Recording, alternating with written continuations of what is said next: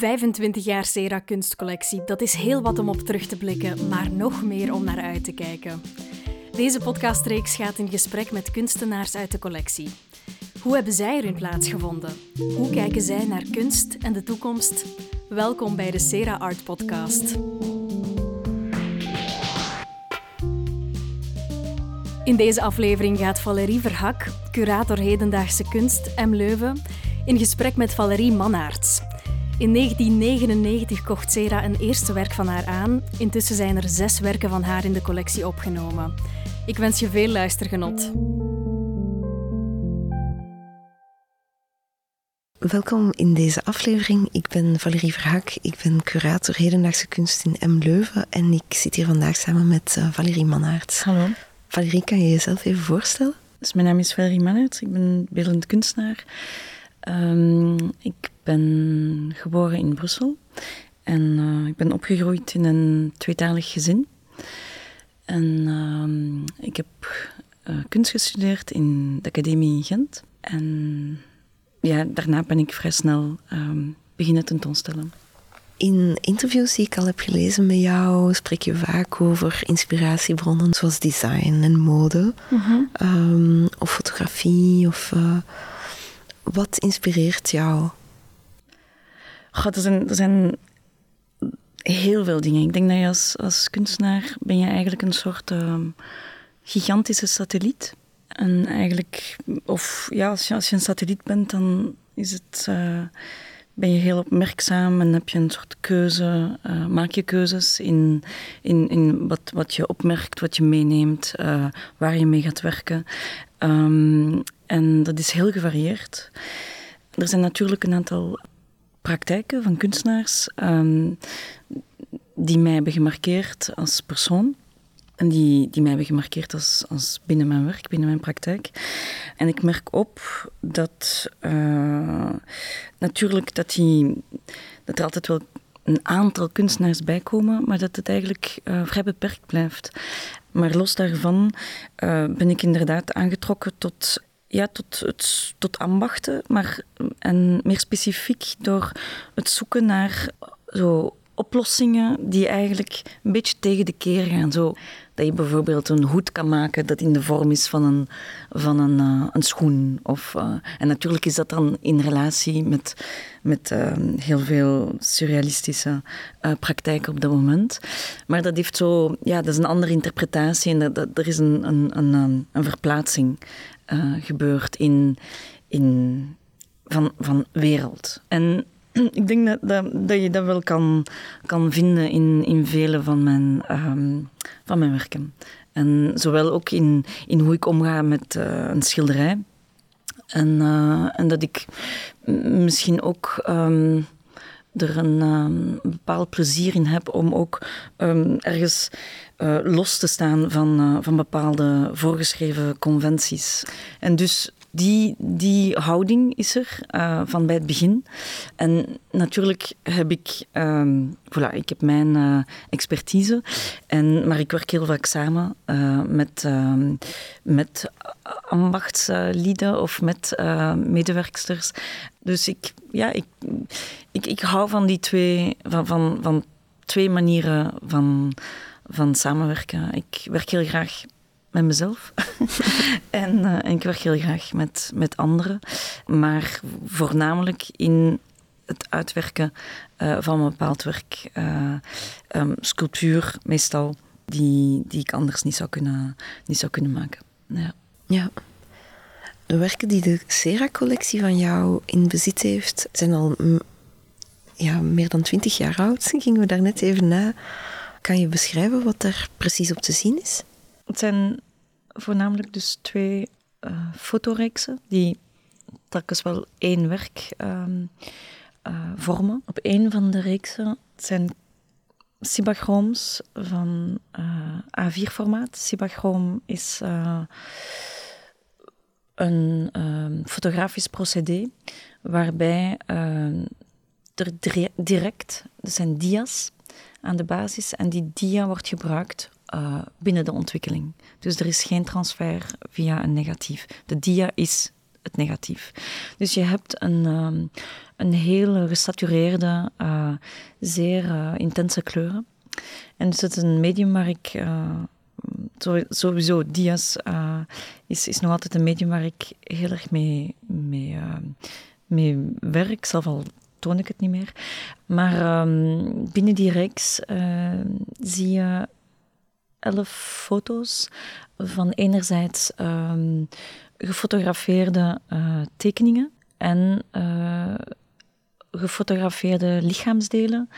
En 2 zelfportretten van mij, waarbinnen het kleur rood heel erg een actieve rol speelt. En ja, het lichaam. En ik werkte toen ook direct op de dia, met sommige onderdelen die ik bijvoorbeeld beplakte met tape. En dat had natuurlijk voor mij een picturale, interessante... effect. En één foto bestaat ook uit een projectie van een dia, waarop ik dan had geschilderd, waardoor dat je een soort verschuiving hebt binnen het beeld. Maar het is een hele compacte reeks. Als je zo terugkijkt op het werk van toen, dat Cera op dat moment had aangekocht, en als je kijkt naar het werk dat je vandaag maakt, in hoeverre zie je daar constante in terugkomen? Of... Ik was toen heel geïnteresseerd in wat we vandaag noemen omni-identiteit. Ja, zeker de positie van een jonge vrouw binnen de beleving van haar seksualiteit. En de positie van een jonge vrouw tegenover verlangen was zeker een absolute interesse van mij. En wat ik denk, natuurlijk heb ik een heel parcours afgelegd sindsdien. Mm-hmm. Ben ik niet meer die jonge vrouw. En die, ik denk dat wat er voornamelijk overeenkomt is die wil om eventueel het verkeerde te doen op esthetisch vlak, is zeker een overeenkomst. Ik ben altijd wel een beetje op zoek naar een mini-heruitvinding van hoe ik naar mijn werk kan kijken en welke maakprocessen ik daarbij gebruik. En dat is voor mij... Ja, ik voel dat ik veel minder zo ver de détour, dat ik veel minder een omwegen maak om naar mijn werk te komen. En dat is... Ja, dat maakt dat ik een heel directe gesprek heb met mijn werk. En dus dat is een plek waar ik ben heel blij dat ik daar ben. En ik wil daar absoluut blijven. En ik wil daarin blijven groeien. Ja, het is ook zo leren om op je eigen termen werk te maken. En daar heel... attent voor te zijn. Ja. Mm-hmm. En geen beslissingen nemen uit... soms nemen we beslissingen die contraproductief zijn of dat we denken... Van, ja, die niet meteen zo in... Die misschien niet voldoende durven zijn wat het werk is. Ja. En dat is iets dat is een houding die ik helemaal omarmd heb. We hebben het daarnet even ook gehad over die hele vroege aankopen van Cera. Meer dan 20 jaar geleden. Voor jou als jonge kunstenaar op dat moment, in hoeverre was dat heel belangrijk dat een publieke collectie ook werk van jou ging kopen? Ja, dat was toen... ik vond dat toen wel heel belangrijk, ja. Ik vond het ook zeer aangenaam dat ik als jonge kunstenaar werd aangekocht in een nieuwe collectie. Waardoor dat je dus samen eigenlijk dat nieuwe verhaal kan schrijven. En ik vond het opvallend toen... Dat een nieuwe collectie mij zou aankopen, maar dat bestaande collecties dat absoluut niet deden. En ik vond dat toen wel veelzeggend. ja, op een houding. We spreken over 20 jaar geleden, dus dat is een heel ander verhaal, een andere wereld dan vandaag. Maar een jonge vrouw zijn toen was een heel andere... Ja, dat was onvergelijkbaar, denk ik. Dus ik vond het geen toeval. Ja, ik vond het geen toeval dat er toen werd geconcentreerd op jonge praktijken. Maar om zo genereus gesteund te worden door Paul Tange, die toen... de speelfiguur was achter de collectie. Ja, is fantastisch. Dat is gewoon fantastisch, omdat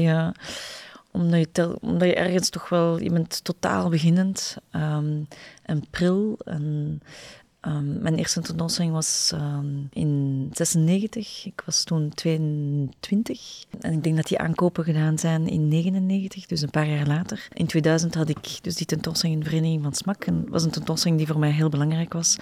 En die tentoonstelling was voor mij echt een... Zoals dat je dat kan zeggen, een soort keerpunt in de visibiliteit van mijn werk. Ja, en daarna... een paar jaar later was ik uitgenodigd om deel te nemen aan Belgisch paviljoen, Biennale van Venetië. Paul Tange heeft toen ook mijn eerste publicatie gesponsord.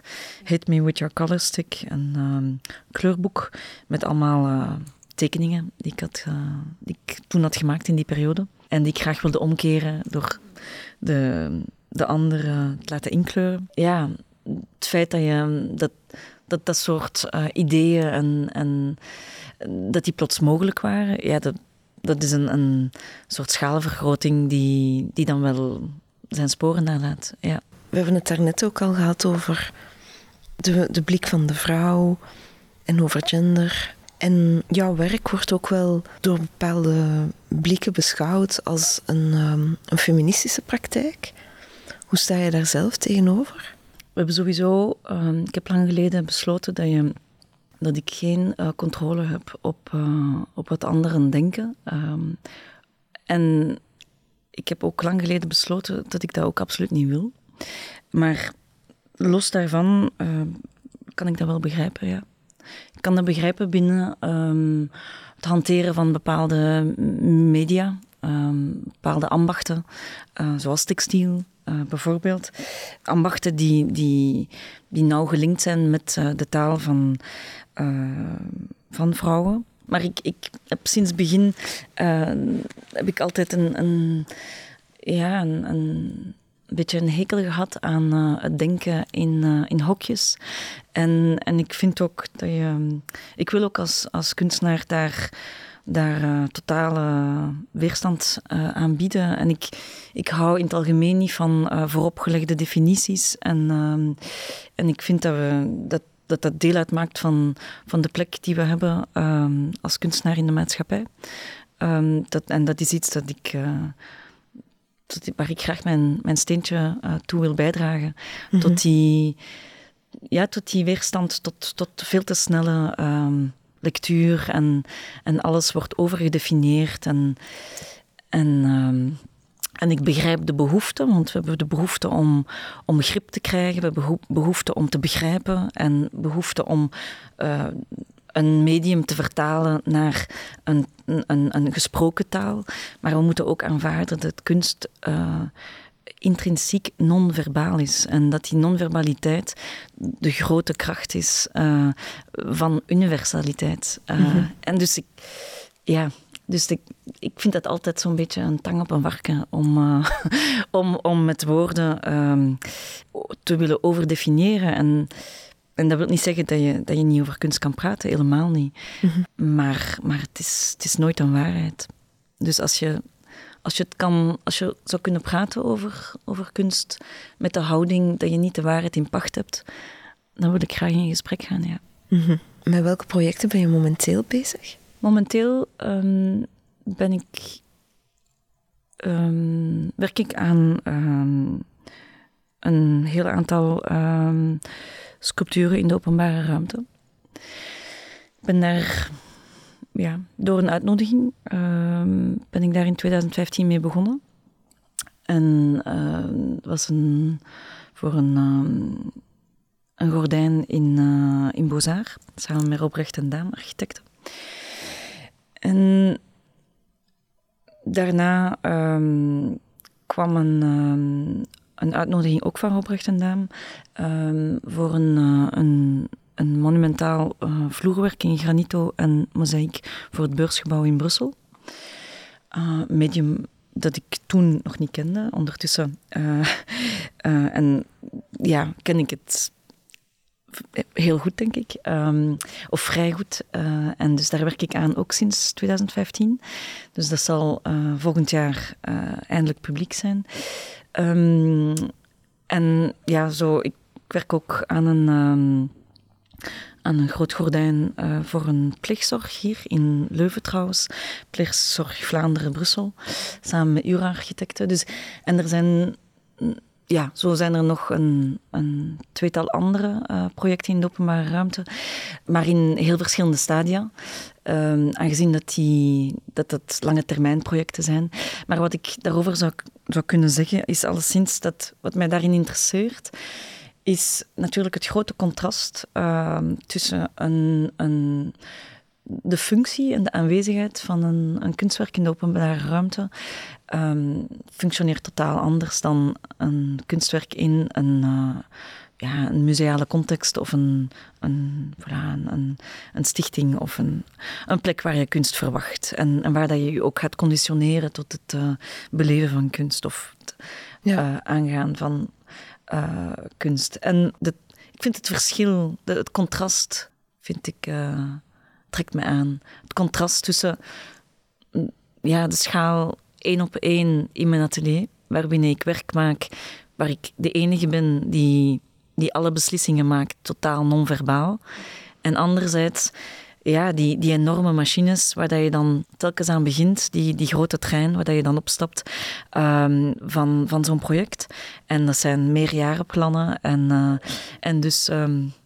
Dus dat is een heel ander verhaal. Maar daar ben ik nu heel actief mee bezig. En tegelijkertijd werk ik ook op mijn schaal. Dus ik vind het heel nodig om dat evenwicht te kunnen behouden. Het is niet altijd makkelijk, want ik ben maar één persoon. En ik geef ook les, dus het is soms wel een spreidstand. Maar die tijd in het atelier, waarbinnen dat ik echt zo mij... op een heel absolute manier kan concentreren en dat gesprek kan aangaan met mijn werk, is heel kostbaar. Heel erg bedankt voor dit gesprek, Valérie. Ik wens je al het beste toe met alle projecten die er nog aankomen. Dankjewel.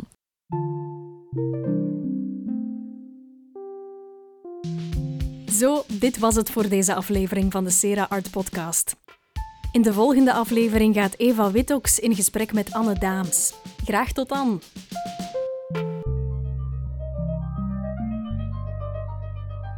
De Cera Kunstcollectie wordt bewaard en beheerd door Museum M Leuven. Wil je meer weten over onze collectie?